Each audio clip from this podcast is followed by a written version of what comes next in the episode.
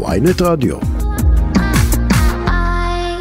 אנחנו עוברים לדבר על אה, נושא כלכלי נוסף שמטריד כמעט את כל העולם ב... אה, זה לא נכון להגיד בחודשים האחרונים, כי זה כנראה בשנים האחרונות וזאת כלכלת החלטורה. ואנחנו רוצים לדבר על זה מכיוון שאתמול פורסמה הצעת חוק של אה, ממשל ביידן בארצות הברית, שהיא הלחיצה מאוד את החברות של כלכלת החלטורה בארצות הברית, שזה אובר ודורדש שקנו את וולט, והיא הפילה גם את המניות שלהן. עכשיו, לפי ההצעת חוק הזאת, עובדים של חברות כאלה, הם יחשבו שכירים ולא פרילנסרים, וההצעה הזאת בעצם תגיע לחקיקה סופית כנראה בתחילת 2023, ואנחנו רוצים לדבר עם עורכת הדין יעל דולב, שהיא ראש מחלקת דיני עבודה במשרד עורכי דין גרוס ושות', נכון, יעל? נכון לגמרי, חג שמח. חג שמח, שלום לך. אמ, אז מה את אומרת? תגידי, את, את חושבת שבאמת בארצות הברית הם הולכים לכיוון של הסדרה של הסיפור הזה שמטריד אה, גם אותנו פה, תכף נדבר על זה. תראה, אני, אני לא מכירה את החקיקות בארצות הברית, אבל uh, הנושא הזה, כמו שאמרת, הוא באמת מטריד והוא חובק עולם. זאת אומרת, uh, עצם הרעיון אגב של כלכלת החלטורה, שאני אגב מעדיפה לקרוא לה כלכלת הפלטפורמה כן. האלקטרונית, היא נראית לי יותר נכונה, אה, היא, היא חובקת עולם, היא פשוט חובקת עולם. כי היום אם אתה נוסע לחו"ל, אתה באותה אפליקציה של וולט מזמין גם בחו"ל אוכל. זאת mm-hmm. אומרת, אנחנו אה, בעולם גלובלי, אנחנו בעולם חדש. וכן, השאלה אבל אם בעולם גלובלי הזה באמת, כי כמו שאמרת, בספרד למשל, נגיד ב- לפני איזה חודש, הייתה החלטה שיש חברה מאוד דומה לוולט שם שעובדת, גלובו, נכון? אני, אני, לא, אני לא טועה, נכון? כן. אה, ששם הם החליטו גם כן, אותו דבר כמו שהכיוון בארצות הברית עכשיו, שהם חושבים שה... שבעצם זה שכירים, זה לא, זה סוג של בלוף הסיפור הזה של אה, פרילנסרים. אני, אני לא ממש מסכימה עם זה, אני לא חושבת שזה סיפור של בלוף. אני חושבת שאנחנו כולנו, כל מי שעוסק ביחסי עבודה, בדיני עבודה, צריכים להסתכל על העולם כעולם שמשתנה, וגם דיני עבודה צריכים להשתנות. אז אם לכולנו ברור שלמשל נושא של שעות עבודה, צריך לשנות אותו, כי לא בהכרח אה, זה כל כך מתאים לאנשים לעבוד 8-5, ואנשים רוצים גמישות, אז אנשים גם רוצים גמישות באופני התעסוקה שהם, אה, שהם עובדים בהם. ולכן אותם אנשים שעובדים בוולט זה כנראה לא אנשים שיעבדו במפעל תעשייתי של לואו-טק. זאת אומרת, זה סגנון אחר. עכשיו, בגלל שזה סגנון אחר ובגלל שזה אנשים אחרים, אז לא בטוח שצריך להכיל את אותם, נקרא לזה המבחנים, כן. שאנחנו מכירים אותם מזה עשרות בשנים לפחות. השאלה ולכן... היא מי, מי צריך אבל באמת לשנות את זה? זה? זה צריך לבוא מהמדינה? זה צריך לבוא מבתי הדין לעבודה? תראה, במדינת ישראל מזה עשרות שנים כמעט ולא היה שינויים בחוקי העבודה. אה, רוב חוקי העבודה מקורם, אנחנו תמיד צוחקים עם עורכי הדין שמתעסקים בדיני עבודה, אנחנו אומרים, אה, גולדה מאיר, אם אתה תראה חוקי עבודה, אה, מי, ש... מי שחתום עליהם למטה זה ראש הממשלה גולדה מאיר. אז זה פחות או יותר מאיפה שהתחיל חוקי העבודה שכמעט ולא השתנו. אז אני חושבת שכן, צריך לעשות איזושהי אדפטציה של חוקי עבודה לשנת 2022, 3, 4, 5.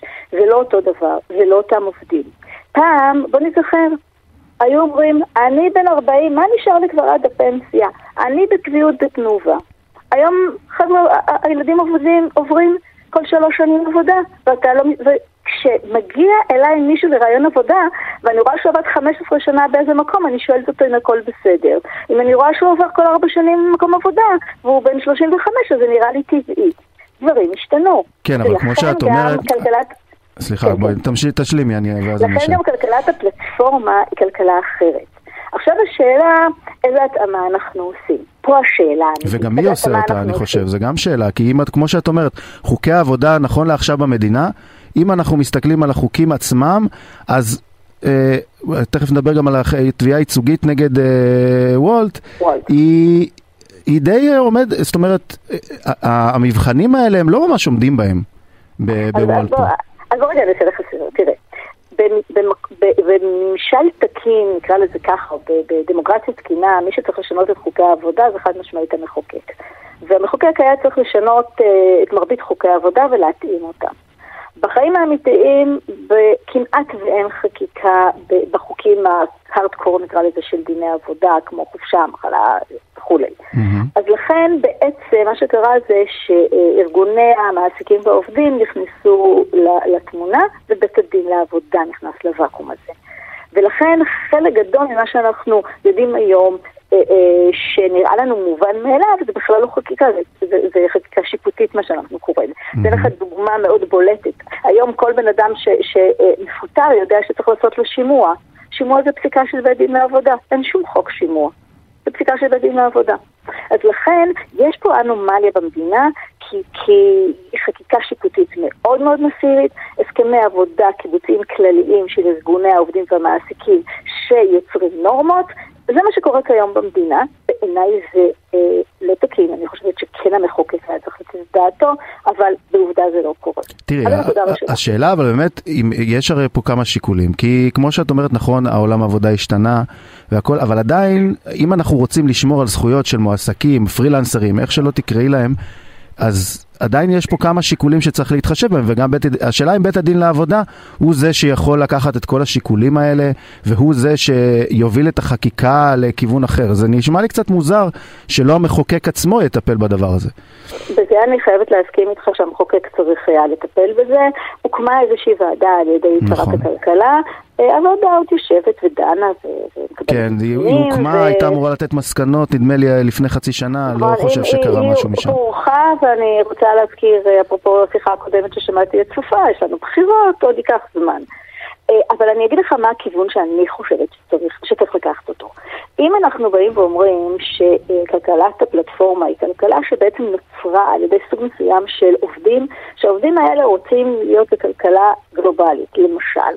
כלכלת הפלטפורמה זה לא רק שליחים, כלכלת הפלטפורמה זה גם, אם אני עכשיו מעצב גרפי, אז אני באתר כזה או אחר, ובאתר הזה אני יכול לעשות היום עבודה לבן אדם בכל רחבי העולם.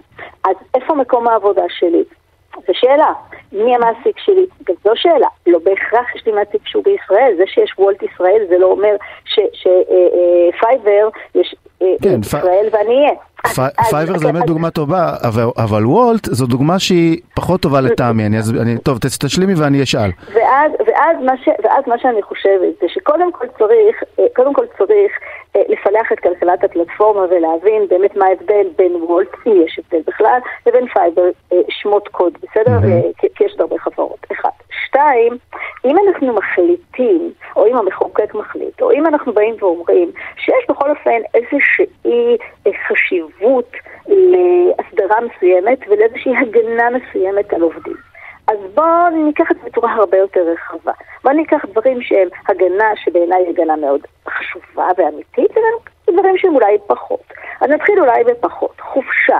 Mm-hmm. לתת חופשה לעובד וולט, שעובד מתי שהוא רוצה, איפה הוא רוצה, למה שהוא רוצה, לא בטוחה שזה עד כדי כך קריטי. אני חושבת שהעול שיהיה על מעסיקים מהסוג הזה לעשות יומן חופשות הוא, הוא די לא הגיוני. זאת אומרת, כי הוא עובד מתי שהוא רוצה ומה מתי שהוא רוצה, והוא אחראי על לוח שלו, אז, אז, אז לא נראה לי שזה באמת רלוונטי. Mm-hmm. מצד שני, למשל ביטוח לאומי. כן. ביטוח לאומי, הייתי כבר חושבת אולי קצת אחרת.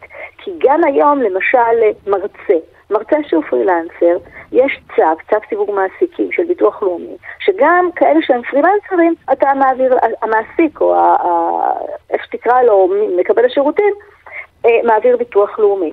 ואז, למשל, אם מישהו מבוטח בביטוח לאומי, שזה כבר גם עוד פעם הרבה יותר רחב ומתאים לחקיקה, כמו כל העצמאים שטוענים שהם צריכים להיות מבוטחים בצורות כאלה או אחרות, נכון. אז יכול להיות שיהיה לו ביטוח אבטלה ותאונות בעבודה.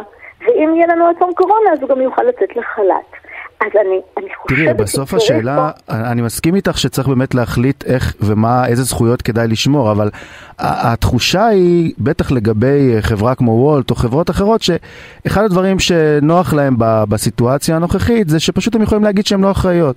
הם, אה, העובד נפצע, הן אה, לא אחראיות, העובד דורס מישהו אחר, הם לא, זה לא עובד. זאת אומרת, זה לא אחריות שלהם. ו- אז ו- לכן אני אומרת, סליחה, לכן אני אומרת, בוא, בוא נפריד בין, בין הדברים שבאמת חשוב שהם יהיו, לבין הדברים שהם כזה, אתה יודע, אוקיי, אז ש, שהם בעיניי דיני עבודה ישנים. Mm-hmm. כמו שאני אתן לך דוגמה, בין, בין, אה, אה, בין אה, חופשה לבין אה, אה, ביטוח לאומי או, פגיעות בעבודה. ואז במקרים מהסוג הזה, אני חושבת שאולי, אה, אנחנו קוראים לזה, יש פסיקה די שנה של בית הדין לעבודה שקוראת לזה מעין עובד, או, או אפשר לקרוא לזה בכל מיני שמות, אפילו המילה עובד, אני לא כל כך אוהבת אותה, אני חייבת להגיד. אה, אבל שבאמת תגן באותם מקומות ספציפיים שלא... אני, אני סבורה ש, שבשלב הזה שבו אנחנו נמצאים, דיני עבודה מפגרים אחרי הרצון לא רק של המעסיקים, גם של העובדים. גם של העובדים. צריך לזכור שעובד שבוחר לעבוד בוולט, זה עובד שרוצה לעבוד בגמישות המאוד מאוד גדולה הזאת. כן, לא בטוח שתמיד הוא מבין מה המשמעות של זה, כי הוא אומר, אוקיי, הנה, אני מרוויח עכשיו 80-90 שקל לשעה, אבל הוא לא מבין שאת הזכויות הסוציאליות שלו הן גם שוות כסף, למשל. ושזו ש, שזו שאלה, זו נכון. שאלה. האם עובד בגיל אה, אה, 21, יש קריטיות שהוא יתחיל לחסוך לפנסיה? לא יודעת, זאת שאלה, אני לא בטוחה. שזה כל כך קריטי. זהו, וכמו ש... ונחזור לתחילת השיחה, השאלה מי צריך לענות על השאלות האלה, כי כנראה, כי אנחנו משאירים את זה מין באוויר כזה כל הזמן. נדמה לי, לא נדמה לי, אני בטוחה שמי שצריך לעשות את זה זה המחוקק. לצערי, אני לא רואה את כנסת ישראל בזמן הקרוב מרימה את הכפפה, ומאחר והנושא כרגע נמצא בעצם על שולחנה של בית הדין הארצי לעבודה, אז אני מניחה שמשם תגיע התשובה. כן, אולי מהתביעה הייצוגית הזאת נגד וולט, למרות שהיא באמת, כן. כמו שאמרתי, לא קשורה להכל. היא כרגע בבית הדין הארצי לעבודה, הוגש ערעור. נכון. ובית הדין קיבל את זה, ואני מניחה שבתקופות הקרובות אה, תהיה איזושהי החלטה או איזושהי הכוונה לאיזה כיוון בית הדין אה, לוקח את זה. עורכת הדין יעל דולב, אה, ראש מחלקת דיני עבודה במשרד עורכי דין גרוס ושות', תודה רבה לך על השיחה הזאת. אני מניח שהסיפור הזה עוד ימשיך ללוות אותנו בחודשים, אולי אפילו בשנים הקרובות גם, כמו שהוא ליווה קודם. אני מניחה גם. תודה רבה רבה לך. חג שמח, לשמחה. חג שמח.